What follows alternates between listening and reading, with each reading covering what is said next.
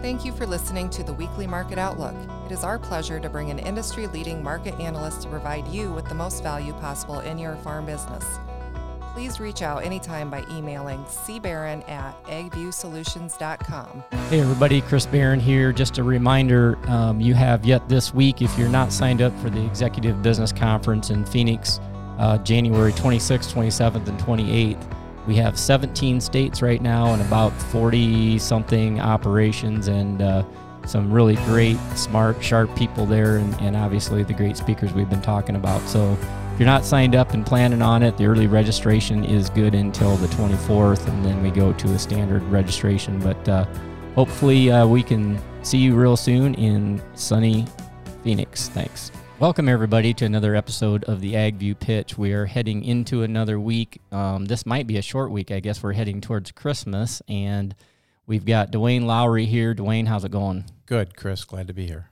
Well, it's good to have you here, actually in person. So this is kind of nice to usually have to do this stuff over the phone. So it's it's great to have you here and and uh, get a bunch of your wisdom out of you here today. Does that sound all right? Actually, I come down here because I know it when I leave, I become smarter just being here. yeah, I don't know. I'm, I'm, not even sure it has anything to do with it, what we talk about. It's just being close to you and just letting all the knowledge just pour uh, off. No, that's really nice, but I don't think that's that's the case. But anyway, let's uh, let's talk a little bit about a whole bunch of stuff here. You know, like I said, we're we're getting towards the very end of the year. Um, there's been a lot of interesting things occur this year um, in commodities and in the general economy and all that stuff. And I know you're a student of the economy as well, not only the commodity side of things. And and so um, I want to start out a little bit with inflation. And I just offline here spent a little time with you, kind of showing you where our cost of production numbers are at and kind of what we're seeing with our clients. And the information we get from the media is showing an inflationary rate in that, you know, 6.8 or 7 or whatever they say they say inflation is. And then when we sit down with our clients and we start looking at the cost of production going into this next year we're seeing a number probably closer to 15 to 20 percent on the inflation. Um, any thoughts on that of what we're seeing or on the inflation? It just seems like it's a little higher than what's being reported well, I think at the end of the day, what's uh, the only gauge that matters is what comes out of your checking account. And that's, you know, closer to like you're seeing 15, 20% or more at certain types of parts of industries or types of expenses. And even the uh, uh, regular um, consumer, their costs are up, mm-hmm. probably up more than what the Fed will tell us the, the uh, uh, inflation rate is. But the inflation is definitely real uh, mm-hmm. in terms of the expenses but that doesn't necessarily translate to the the uh, revenue that we're going to get. Mm-hmm. Well, and that's what we see. And you know, you and I talked offline a little bit. I was kind of showing you where where we're at and kind of what we're seeing, and it's a pretty significant price increase on the cost of production. We're looking at um, pretty high percentages, but I guess you know from a risk management standpoint. Um, and I'm going to start off with the end, and we'll start out here and end with this. But you know, um, what makes you comfortable with getting stuff covered? Because the risk is, as you said offline before we even started recording this, is you know the exposure of how many dollars we have out there because that's not probably going to come down. Those are those numbers are you know whether it's crop protection or fertilizer or land rents and machinery and equipment, all all those variable costs, including paying ourselves. Um, talk a little bit about that. Well, I think the um, without trying to interject any type of opinion or thought about what may or may not happen, just step back and look at the reality. And the reality is that for most producers, they have the largest inputs for putting in a crop they've probably ever had. And um, most of those are already fixed. And if they come down at all by spring, it'll be small, very small. And uh, um, so any mistake that happens in terms of price or any problem that comes up with price, it's it becomes a, a really large problem. And then you've got to separate and say, well, prices are at the upper end of where it's been for the last eight or nine years by you know a notable amount. And so, if anything comes along, whether it's a supply and demand issue, whether it's an economy issue, whether it's you know trade tensions, whether it's um, you know some sort of economic conditions that cause uh, the uh, price to surprise people to the downside, this is not going to be a small problem. It's not going to be a small adjustment. It's going to be very, very large. And I look at it from that standpoint, and so I think the risks are are very large here, without even you know trying to you know formulate an uh, an opinion on it. Just recognizing the facts and the starting points, it just seems like there's a lot of risk here. So if we start with that in mind and continue that discussion for a second here, and then we'll get on to some other stuff. But you know, as far as rate of return, and we set a margin target, which is what I always like to see is okay, what's our margin target? Is it 10% or whatever? We see a lot of operations that can probably achieve close to a 10% return. What what tools or what strategies and and it's not a recommendation, but what tools and strategies are you thinking that we should be looking at, you know, as we proceed here? every operation is going to be different in terms of how much risk they can afford to take, what their costs are, et cetera. But in terms of the cost of, of uh, getting a price established or protected, the options are very expensive. You know, the mm-hmm. price of, price of the raw product is high, the, the volatility is up, um, the option cost is, is very high. And, and it's just like the uh, crop insurance this spring is going to be very high compared to what it's been recently.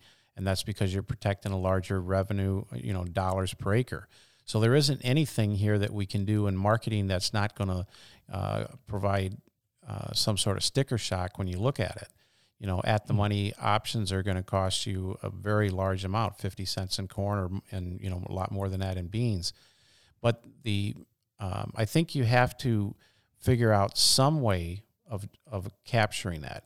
My guess is if nobody's going to want to buy options on their entire crop, but if you have um, if you're only buying options on, you know, 40, 50, 60% of it, and you're doing forward sales on, on a chunk of it where you don't have the cost of the option, um, and then you are locking in your, your maximum profit on just those bushels that you do in a more, you know, final type of a price protection mechanism, um, that makes your overall cost of the, those options on your entire crop much less but I think there's still value in doing that.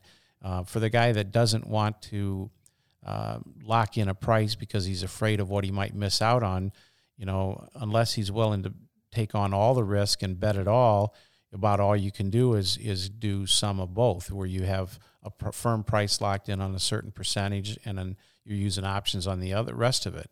And if you're using your crop insurance as a marketing tool, and if you've got an 85% plan or you got a 95% plan, you might be able to, to uh, use your uh, crop insurance as a little bit of a marketing crutch. And so maybe you go out and you spend money on put options today, and then let's say that uh, sometime during the growing season, between now and the growing season, prices dip down to where they're below that crop insurance price, they're below that pay, payment figure. Um, then you can lay that risk off and, and go ahead and liquidate those puts, or you can write some lower strike price puts against it to bring in some income and reduce your costs. There's a lot of different mechanisms and tools that are are possible, but you don't know any of them will occur, you know, right now. You, but I think job one is to figure out a way to protect that revenue risk, and mm-hmm. it's going to vary on um, everybody's threshold of risk is different. But um, I don't think there's any really fancy way to do it. But it's going to be some sort of a combination of a certain percentage in options, a certain percentage in HTAs, cash forward contracts, whatever it may be. But I think the hmm. choice of doing nothing um, is not a very good choice given what I perceive as a lot of risk on the table here. What do you say to the producer that's listening to this that's got, you know, let's just throw some percentages out, has, you know, because we'll hit old crop, old crop here a little bit too, whether it's corn or beans or wheat or whatever it is.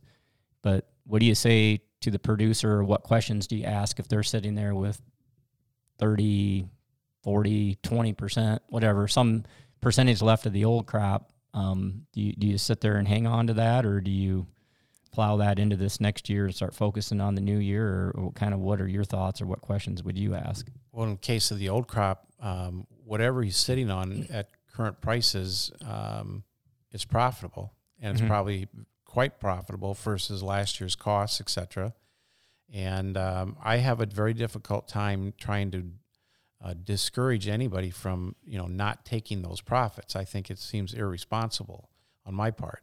So I'm inclined to encourage people to take profits as quickly as fast as they, they're willing to do so.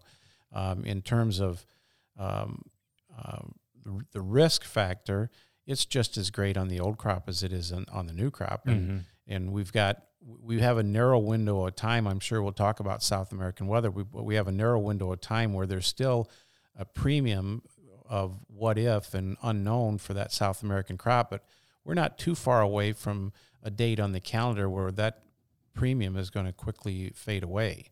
And um, um, I think that the producers that are holding on old crop here now, unless they are willing to bet on something going into a summer U.S. growing season, it seems to me like their window of opportunity is going to be quickly closing here after we get past the first of the year. The tables, I think, are going to turn, and you're going to have more producers on the side of the ledger that says, you know, I don't need the money today, but I, I can see in a very short period of time I will need that money.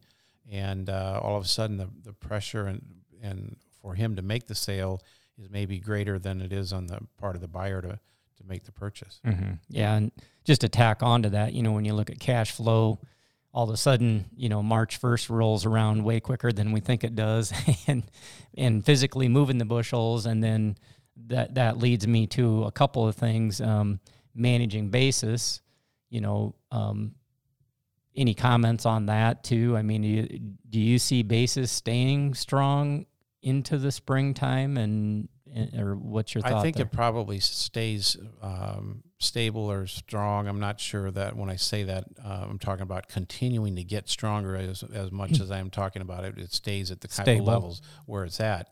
Um, but I think uh, that becomes a threat uh, probably sometime from April forward. And then I mm-hmm. think that becomes a different story. But between now and mm-hmm. through February, March, unless there's some big new development that we're not aware of, I would imagine basis holds together relatively well. Mm-hmm. The last thing before we get into, um, I ask again the South American thing that you'd mentioned, but um, interest rates.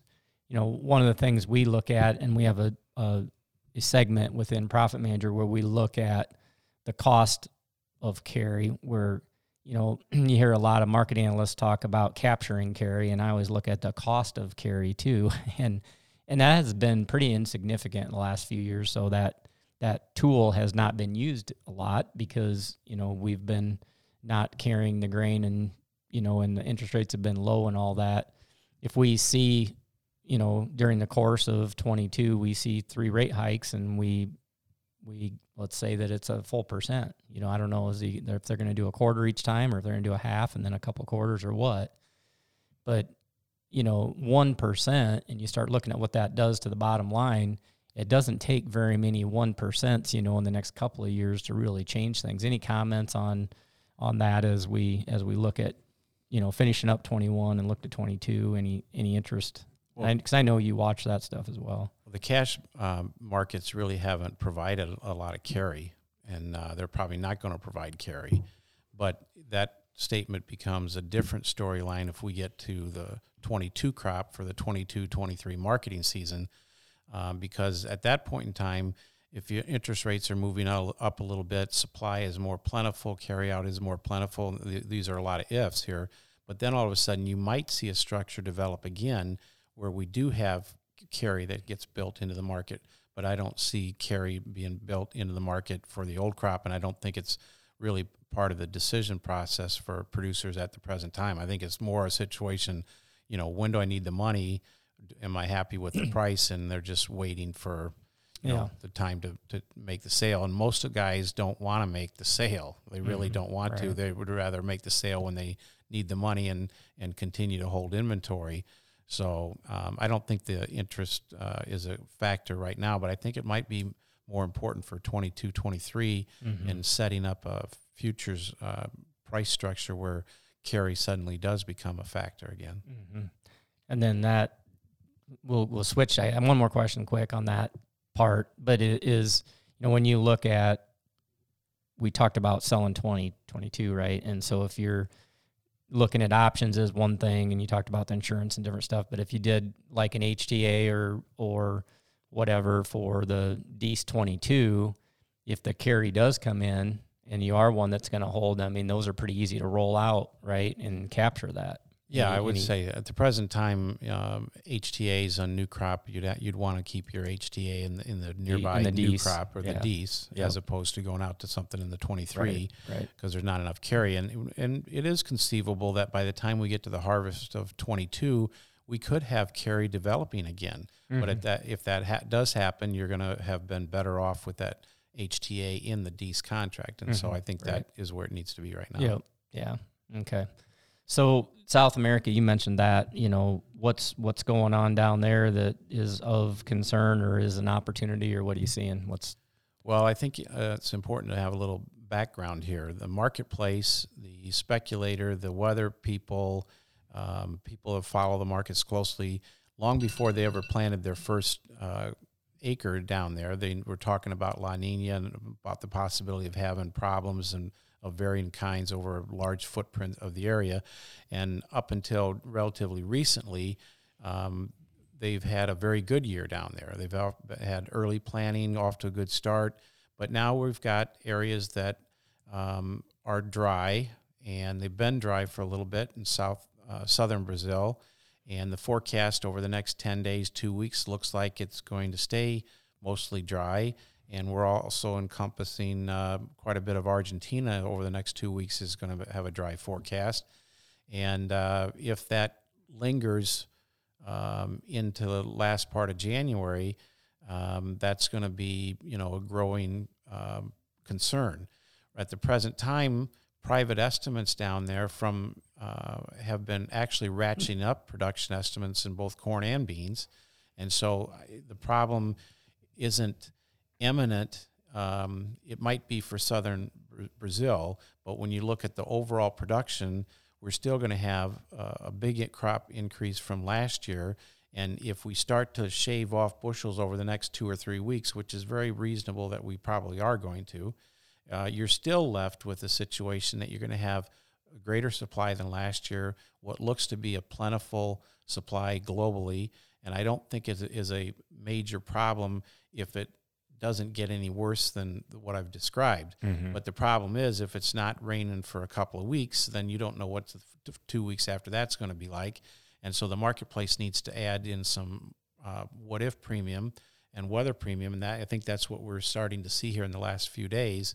And uh, the markets have been volatile, but corn is at the upper end of prices that, that has been for the futures market since the July contract went off the board. The uh, beans are at the upper end of where it's been for the last couple of months. And there is room for more uh, weather premium to, to maybe push beans 40 or 50 cents higher, maybe push corn values up 20 cents. Those are reasonable things that could happen if we continue to have a, a weather concern, um, you know, develop or add a little emotion to the marketplace. And I think market analysts are going to go into the weekend here uh, and arrive Sunday night that unless the weather is something decisively different and suddenly adds moisture, I think the marketplace is going to look at the overall price action of, that we've had in the last several days and say, hey, the market's performing pretty well here. We're at the you know borderline upside breakout. I don't believe this upside breakout will have long range sustainability, but it could be sustained for a couple of weeks and it could add like I said, th- 30, 40, 50 cents in beans could add 20 cents in corn. That's very conceivable to me. But I think the bigger picture problem is that um, if South America is able to get good enough weather to have a normal or semi favorable crop, which is still very much in, in play, um, we're going to have a very ample global supply situation. And we've got China demand that's probably already overstated. And uh, we're going to have a situation that, despite the fact that ethanol usage in the U.S. is up and might work to pull down the carryout numbers in corn, I'm afraid our corn export numbers could come down quite a bit. Ukraine is going to have a significant amount of increased supply of corn available. Combination of Brazil and Argentina available for exports there versus last year is going to be up significantly. And we already see all kinds of signs that China has uh, may have little desire to buy U.S.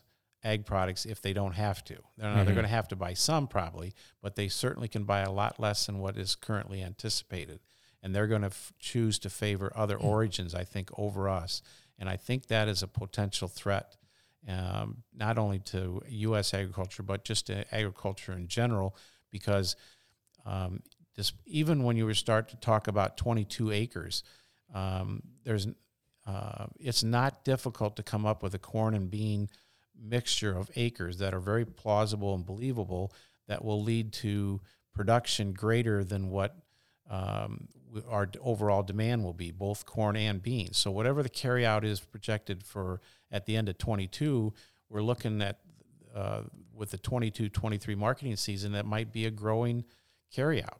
So this is a, a potential threat, and uh, uh, we're going to have to have a major product, uh, maybe not a major, but we're going to have to have a notable production problem somewhere around the globe in order to keep these kind of prices. These prices are not going to be sustained with normal production. And South America was expected to be a good candidate to have a uh, threat to production. And so far, that threat has not been that significant. And even the ones that we're experiencing right now, it may only be a temporary threat.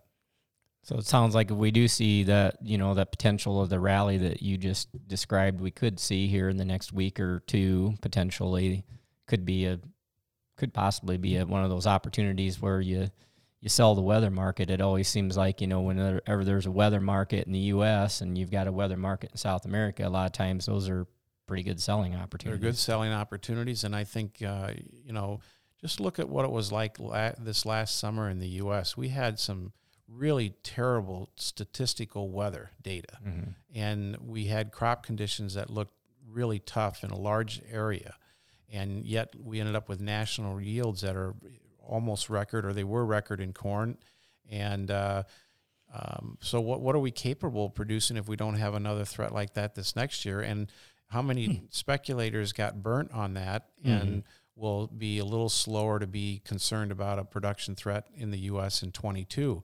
I don't know the answer to that question, but I mean it's it's a Mhm. reasonable question to ask. Right. Right. What's your uh, what's your crystal ball look like for the acre shift? You know, or what you're hearing, what you're seeing. What's your thoughts on on you know the acre mix going into 22? I'm not sure what my own particular thought is, but I will say that a lot of the private estimates around, I'm, I've been surprised that they haven't deviated that far from what we had for 21. Maybe a million acres here or there, but I w- would have expected maybe there'd be a little bit bigger change. I think that the opportunity to have a, a large switch of acres to soybeans and away from corn, which at one time was a kind of a talking point, I think that uh, storyline uh, has been altered by the very favorable uh, harvest and fall fieldwork weather that we had, along with the fact that guys that had uh, booked or prepaid for fertilizer, they had to either apply it or, or lose it. Mhm. The, the you know, Right. um, and you had every opportunity to get as many acres fall applied as you wanted to. And you, you drive across the country, you can see that it seems like every, done. everybody got a lot done, and so that makes you think that uh, you know you got a lot of acres that are kind of committed, and Mhm. you maybe have less acres that could could be switched. I know there are some cases in the Midwest that had wind damage the last couple years. and They've had rootworm issues that they were going to do a few more acres of beans than they've done before, but most of those are guys are coming off of a pretty heavy corn on corn Mhm. um, you know, ratio. And I think there's some deviation from that. Um, so I think the biggest uh, acreage switches are going to have to come from the outlying areas, and and uh, I'm not sure where they're going to be, but I, I I no longer think that it's uh, as good a chance of having a large acreage shift as it we may have had at one time for a possibility. probably picked up, you know, on the wheat side of things too. You know, this is the first time that in the last couple of years when we're analyzing the crop rotation decision making that wheat actually was a player, you know, with Yeah. profitability and, and some other crops for that matter, you know, cotton and some other things I think are going to, you know, maintain acres pretty handily just because of the margins in those other crops as well. Yeah, I think that's correct. So, um, anything else that I didn't bring up, Duane, that, that we should be hitting on? Well, we talked about the inflation on the uh, expense side. That's obviously real. But I want to caution people. Uh, I see a lot of people that believe that because we have inflation, that means commodity prices has to stay up, or they have to go up, or they, they certainly can't go down. And that's just not the case. Um, they're a completely different animal. I mean, look at what the lumber price had done, and look how it crashed. They just we're we're only just beginning to go into the winter period, and we have all this drama in Europe for their cost of electricity or availability of it, and their natural gas and concerns about that. And yet, we've seen crude oil prices take a, sizable nosedive. We saw natural gas prices drop considerably at a time when nobody thought either of those was possible. Those are strikes against inflation. We see the Fed that's been on zero percent interest forever um, deciding they are going to be fairly committed now to raising rates, regardless if that if it's a quarter percent, regardless if it's two times a year or four times or whatever it is, they seem committed to raising interest rates.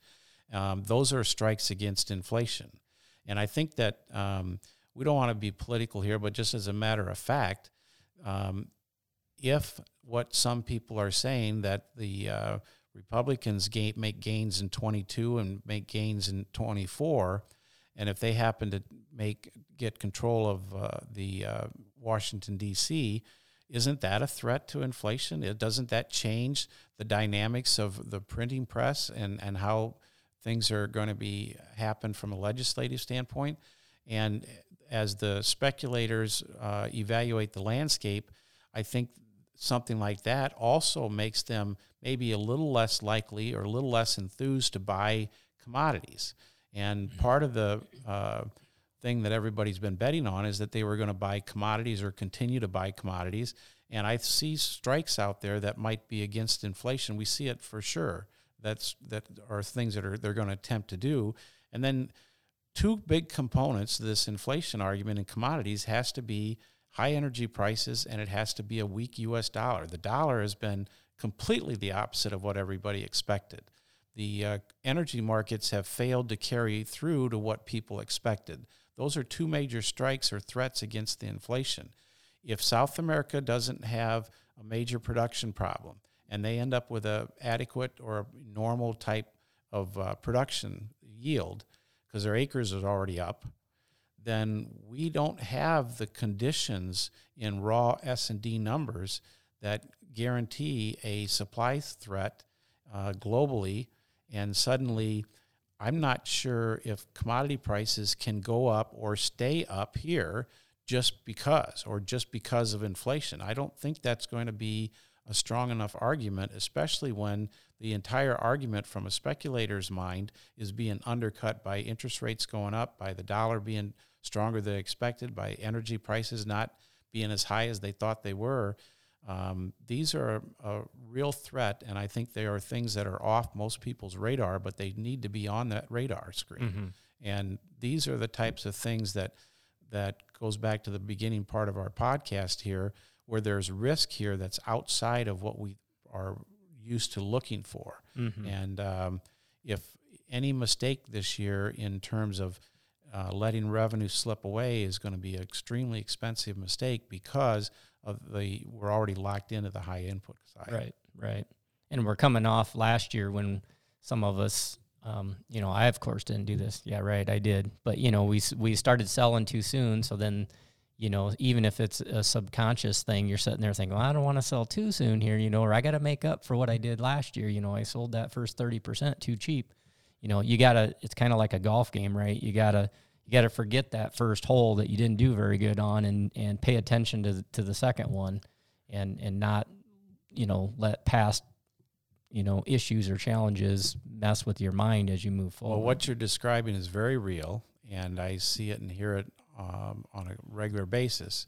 But uh, the only thing I have to say about that is if you over the last 10, 20 years or whatever amount of time you want to look at, the guy that is always trying to sell ahead, trying to sell at the times when there's a weather market, trying to capture those times mm-hmm. when there's a premium built in because of that unknown and uncertainty, year in, year out, or over a career, that approach is better. Way than, better. Yeah. Better than taking the approach that we're not going to make any sales. We're just going to sit and, and bet Mhm. everything on on Yeah. everything being know higher You get to be right about one out of every 20 or well, maybe. maybe maybe a couple times out of ten years. I don't I don't know. yeah, but maybe. but yeah. that might be the one year that you've been beat up so badly you decide to join in and also make a sale. You know. Yeah, right, So it's yeah. it's the the entire marketing business is difficult, but we know there's profits offered now, and we also know that many years at this time you do not have an opportunity to, to lock in a profit like you have now, even Right. with the high input costs.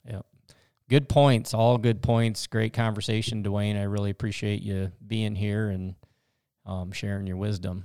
Well, I appreciate being here. Yeah, Merry Christmas in advance too. Same to you, Chris. All right, thanks, and thanks everybody for listening. You guys all have a great week, and uh, we look forward to seeing you again next time, or talking to you again next time, I guess, on the Ag View Pitch. Thanks.